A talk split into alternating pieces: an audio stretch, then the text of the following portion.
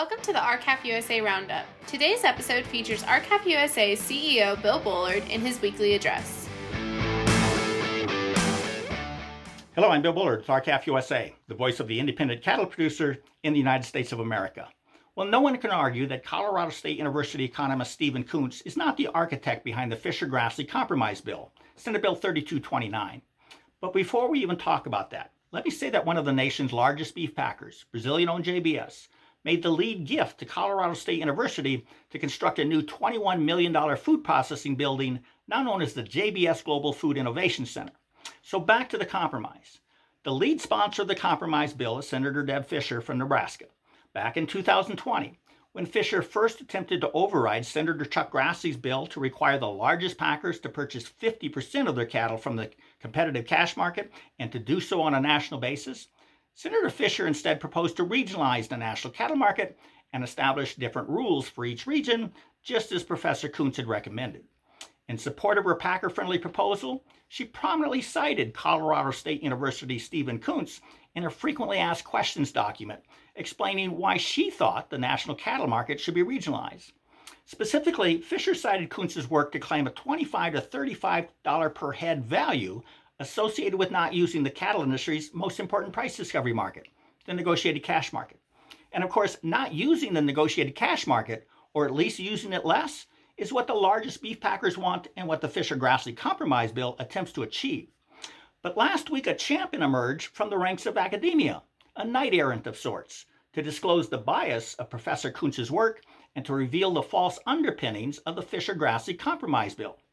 Last week, academician Peter Carstensen, senior fellow at the American Antitrust Institute and professor of law emeritus at the University of Wisconsin Law School, published a paper titled "Dr. Pangloss as an Agricultural Economist: The Analytic Failures of the U.S. Beef Supply Chain, Issues and Challenges."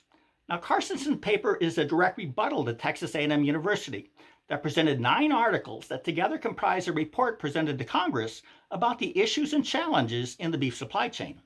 The report was an effort to persuade Congress to do essentially nothing in the face of the worst cattle crisis the U.S. cattle industry has faced in decades. In sum, Professor Carstensen asserted that Stephen Koontz and the other authors of the 9 articles presented a sustained, unreflective, Panglossian defense of the status quo. Now, a Panglossian defense is one in which the author's frame of reference is biased by the philosophy that whatever is being analyzed is already the best of all possible worlds, and therefore no changes should be made.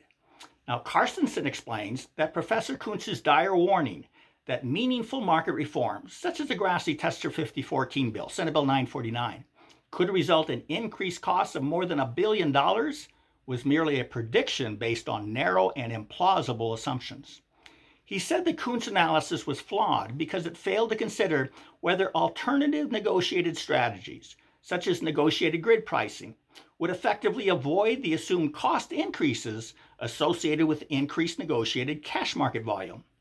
And he pointed out that Koontz failed to recognize that the lack of cash markets in some regions is a direct consequence of the high level of concentration in those regions, not a movement from one marketing system to another based on inherent advantages. Another painfully obvious weakness that Carstensen points out is that while Koontz and others continually eulogize the benefits of alternative marketing arrangements, or AMAs, there are a wide variety of AMAs, and the economists have little knowledge as to their specific terms. And yet the AMAs exalted by Koontz and others are largely tied to the negotiated cash price. And as a result, Professor Carstensen stated, as long as the AMA house of cards rests on conventional negotiated prices, which by definition are inferior, the claim that AMAs are preferable proves nothing of relevance about fair and equitable pricing system. Carstensen further asserts the report to Congress failed to recognize that incentives that the dominant buyers have to exploit their market power over time while simultaneously preserving their sources of inputs. In his conclusion, Carstensen said the exercise was a waste of taxpayer funds. And we agree. And we hope that everyone listening will go to our website or our Facebook page and read Professor Carstensen's critique of Texas A&M's reprehensible propaganda. Only with knowledge and evidence like that provided by Professor Carstensen can we hope to stop the U.S. Senate from passing the Fischer-Grassley Compromise Bill that is more than likely to worsen the tremendous bargaining imbalance between the highly concentrated beef packers and the independent U.S. cattlemen and cattlewomen. So please go to our website at r-calfusa.com where you can join up and read the Carstensen paper. With that, have a productive week. Thank you and goodbye. Thanks for listening to today's episode of the R-CALF USA Roundup.